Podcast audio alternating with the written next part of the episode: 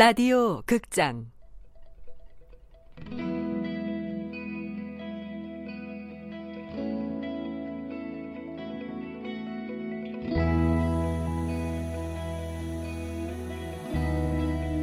라이팅 클럽.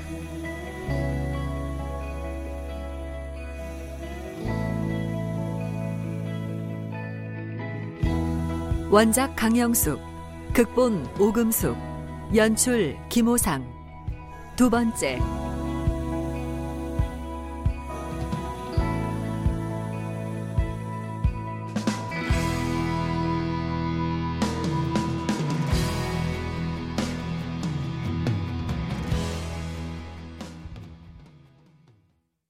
영인이 거의 매일 편지를 전달해도 체리는 아무런 반응이 없었다. 기다리다 지친 영희는 불안해졌고 결국 짜증이 났다. 그러던 어느 토요일 오후 종로를 걷던 영희는 체린을 발견했다.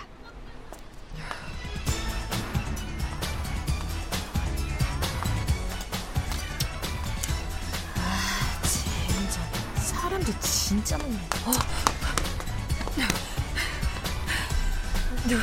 너, 널 사랑해, 체리나. 영인의 말에 체리는 기가 막히다는 듯 입김을 세게 불어 자신의 얼굴에 달라붙은 머리카락을 들어올렸다. 뭐? 네가 지금 면도칼을 날린다고 해도 난 다 받아줄 용의가 있어. 왜냐면 사랑하니까. 야, 너 사이코지, 어? 맨날 편지질도 모자라서 뭐? 아이씨, 미친다 진짜. 체리는 껌을 퇴 뱉고는 유유히 건물 안으로 들어가 버렸다. 사이코? 아무리 정상과 비정상의 경계가 어딘지 모르는 세상이라고 해도 그렇지. 어, 나, 나 차인 건가? 체린에게 당한 시련의 상처를 어쩌지 못하고 병든 강아지처럼 떨고 있을 때 천사 같은 얼굴을 하고 다가온 사람은 반에서 키가 제일 작고 귀여운 기숙이었다.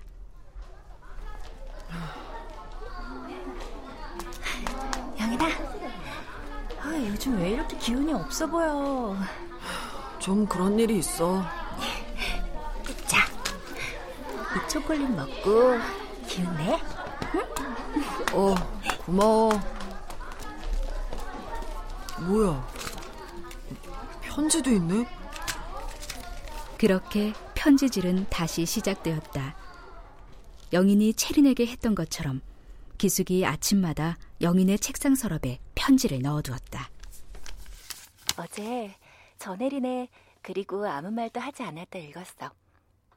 사랑이란 늘 서로 다른 상대를 바라보기 때문에 문제야.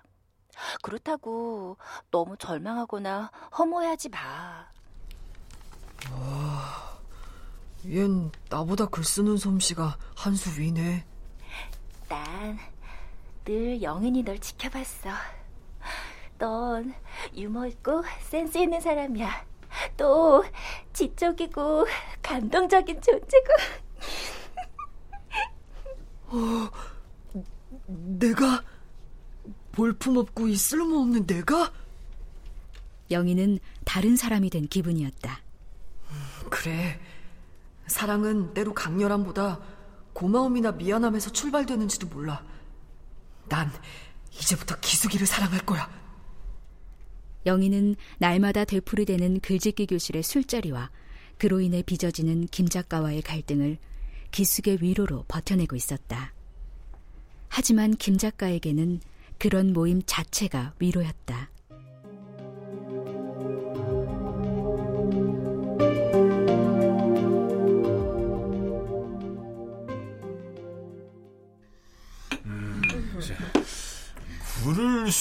쓴다는 것은 뭘까요? 그건 표현이죠. 음. 토마스 만의 말처럼 우리에게 인식만 있고 표현이 주는 기쁨이 없다면 우리는 영원히 우울해질 뿐이죠. 그렇죠. 맞아요. 그저 쓴다는 것 자체가 위로인 것 같아요. 어, 또 이런 말도 있잖아요. 쓴다는 것은 죽음에 대한 무서운 스트라이크다. 김승희 시인의 시죠. 멋진 표현입니다. 나한테도 그래요. 글쓰기는 삶에 대한 보복이죠. 영인이는 이런 멋진 엄마가 있어서 얼마나 좋을까. 걘 날 좋아하지 않아요. 아이 왜요? 언니 같은 엄마 얼마나 좋아. 글쎄요. 저도 뭐 특별히 모성이라는 게 있는 것 같지도 않고. 아, 그 말은 그렇게 해도 부모와 자식은 보이지 않는 끈으로 연결된 거예요. 그럼요. 뭔가 있죠. 특히 엄마와 딸은. 그렇지만 모성이라는 게 자연의 법칙은 아니잖아요. 여성의 몸에 부여되는 선천적인 기질도 아니고. 뭐 그렇지만은 모두가 고개를 갸웃거리며 각자의 생각에 잠겨 있을 때, 김 작가는 비로소 영인이 들어오지 않았다는 생각이 들었다. 아, 지금까지 학교에서 공부할 애가 아닌데? 친구네 같나? 친구가 있긴 있나?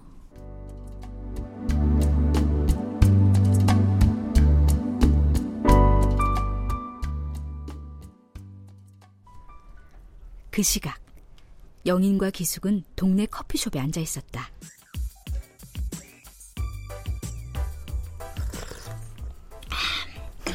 집에 전화 안 해도 돼?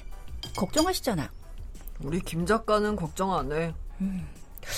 넌왜 엄마를 김 작가라고 불러? 그냥 엄마라는 말보다 그 말이 더 자연스럽거든. 정말 중2 때까지 너희 엄마랑 떨어져서 살았던 거야? 어, 김 작가 친구네 집에서 살았어. 어, 역시. 그래서 네가 이렇게 고독하고 멋진 거구나. 어, 부럽다. 말도 안 돼. 너는 의사 엄마 아빠 덕에 공주님처럼 지내고 있으면서 내가 왜 부러워? 보이는 게 다가 아니잖아.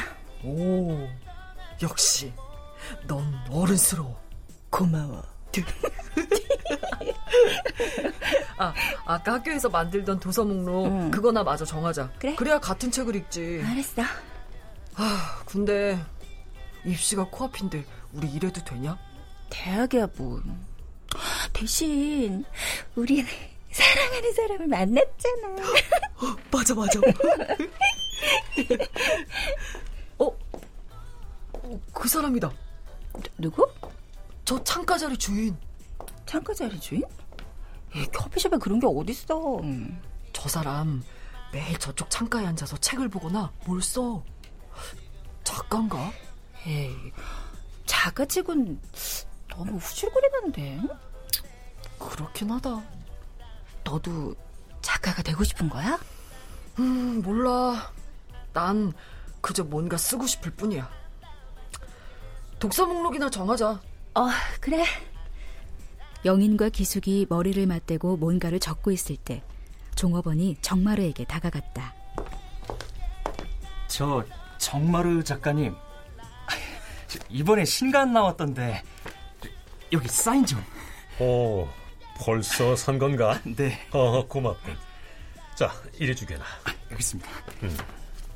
저 작가들은 그 영감이 떠오르는 곳이 따로 있다고 하던데 그 정 작가님한테 이 커피숍이 혹시 그런 곳인가요?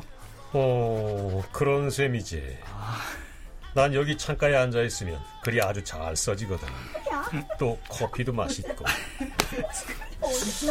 에이, 저런 친구들만 없으면 더 좋겠지만 말이야. 아, 조용히 좀 해달라고 할까요? 아니야, 아니야, 아닐세. 문학이 한 사람만의 소유물이 아니듯 이 공간 또한 나만의 것은 아니지 않은가. 커피 한 잔 주게. 늘 마시던 걸로. 네. 여전히 키득거리는 두 아이를 바라보는 정마루의 얼굴에 미소가 번졌다.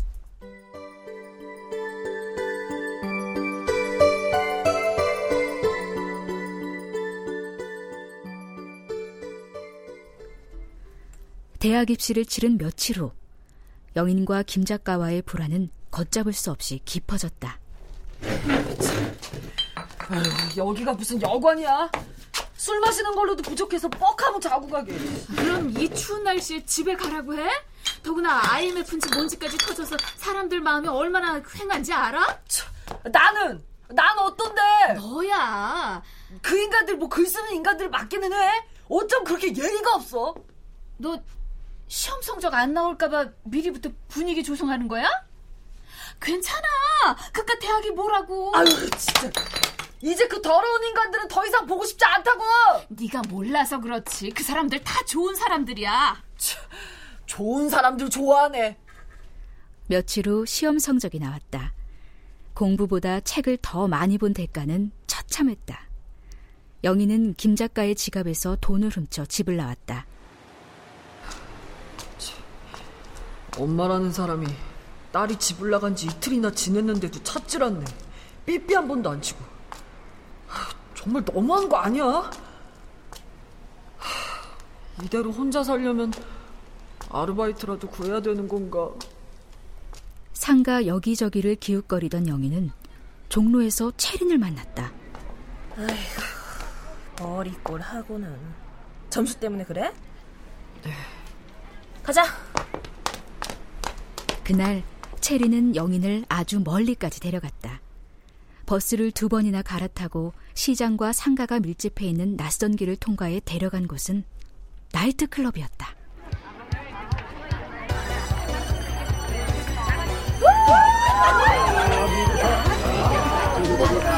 야! 오늘은 다 있고 그냥 즐겨! 야, 좀 잘 쳐봐. 그게 뭐냐? 저, 저,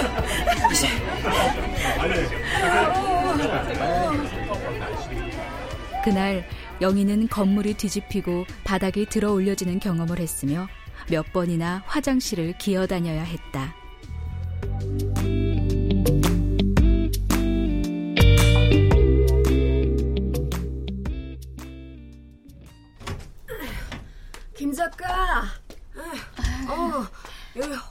썼는데 좀 먹어봐. 어머, 아유, 감사합니다, 할머니.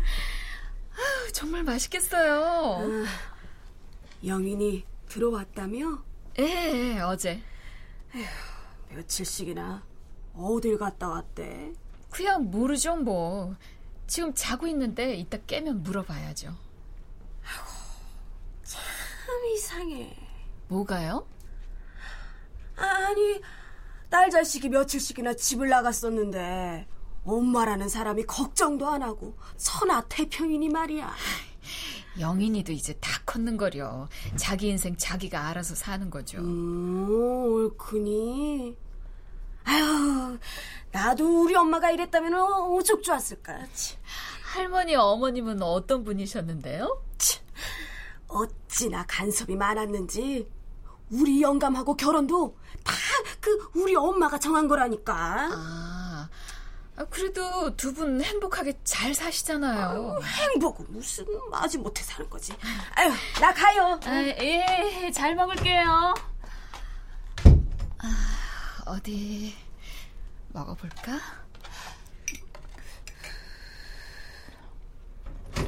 아, 아 뭘?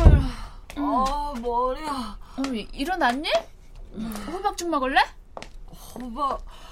어. 어. 어. 근데 내가 왜 여기 있어? 아, 너 어떻게 왔지? 기억 안 나? 웬 날라리 같은 치즈배가 널 데려왔던데? 어? 날라리 같은 애? 순간 영희는 채린의 무릎에 얼굴을 묻고 구역질을 하던 자신의 모습이 떠올랐다.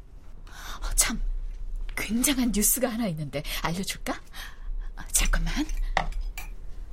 김 작가는 먹던 죽그릇을 내려놓고 책꽂이에서 책 한 권을 꺼내 영인에게 내밀었다. 야, 야, 봐봐, 봐봐. 이 남자, 그 유명한 정마르 작가잖아. 어제 요 앞 커피숍에서 사람들 만나다 봤거든? 이 동네 오래 살았대. 그래? 내가 이 남자 수술을 얼마나 좋아하는데. 봐봐, 딱 작가같이 생겼잖아. 김 작가가 아직도 비몽사몽 상태인 영인의 눈앞으로 잡지를 들이밀었다. 잡지 속 남자의 모습이 낯이 익었다. 어?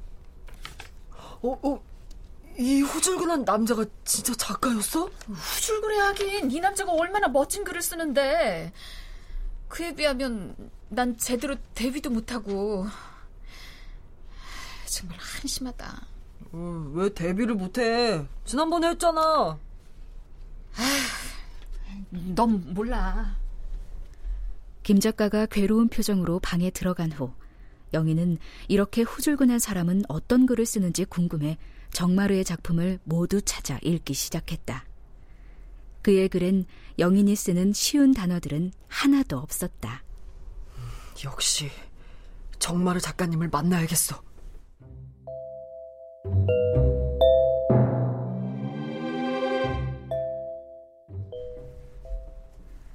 그해 겨울은 영인에게도 김 작가에게도 시베리아보다 춥고 힘들었다. 특히 김 작가는 글짓기 교실 아이들이 돌아간 오후 시간이면 작업실에 우두커니 앉아 잡지에 실린 자신의 글을 되풀이해 읽으며 우울해했다. 하, 역시 뭔가 부족해. 정마르 작가의 글을 봐. 이른 나이에 데뷔했지만 지금도 멋지게 글을 쓰잖아. 혹시 나한테는 재능이 없는 게 아닐까? 아, 아니야. 이럴 시간에 한 줄이라도 쓰자. 김 작가는 커다란 스프링 노트를 펼치고 볼펜을 들었다. 아, 역시 난 재능이 없는 것 같아. 플라톤이 그랬지. 작가는 다 미치광이라고. 나도 그런 열정이 있다면. 김 작가가 아무것도 쓰지 못한 노트에 까만 점만을 무수히 찍고 있는 동안 영희는 글짓기 교실에 앉아 책을 보고 있었다.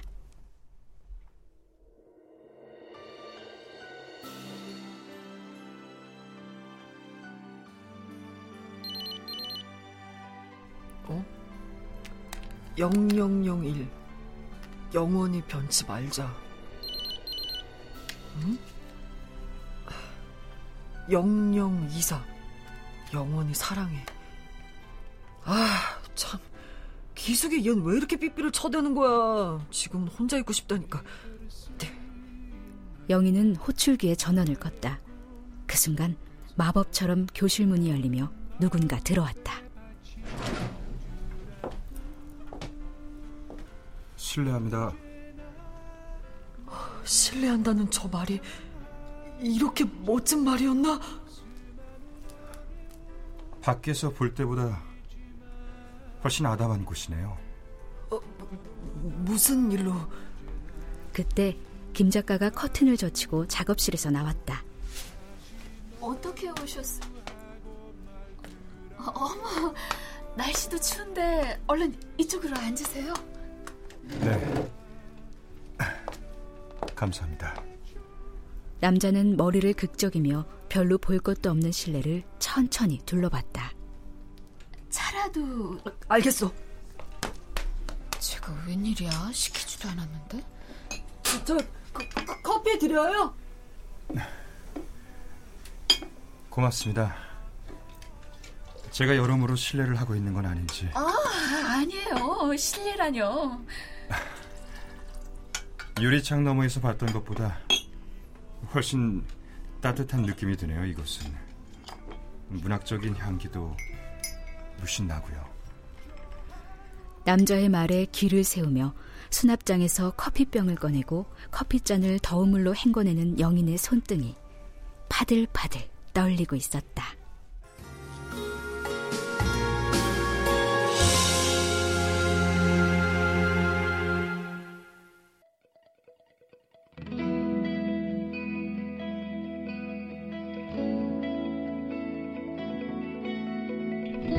라디오 극장 라이팅 클럽 강영숙 원작 오금숙 극본 김호상 연출로 두 번째 시간이었습니다.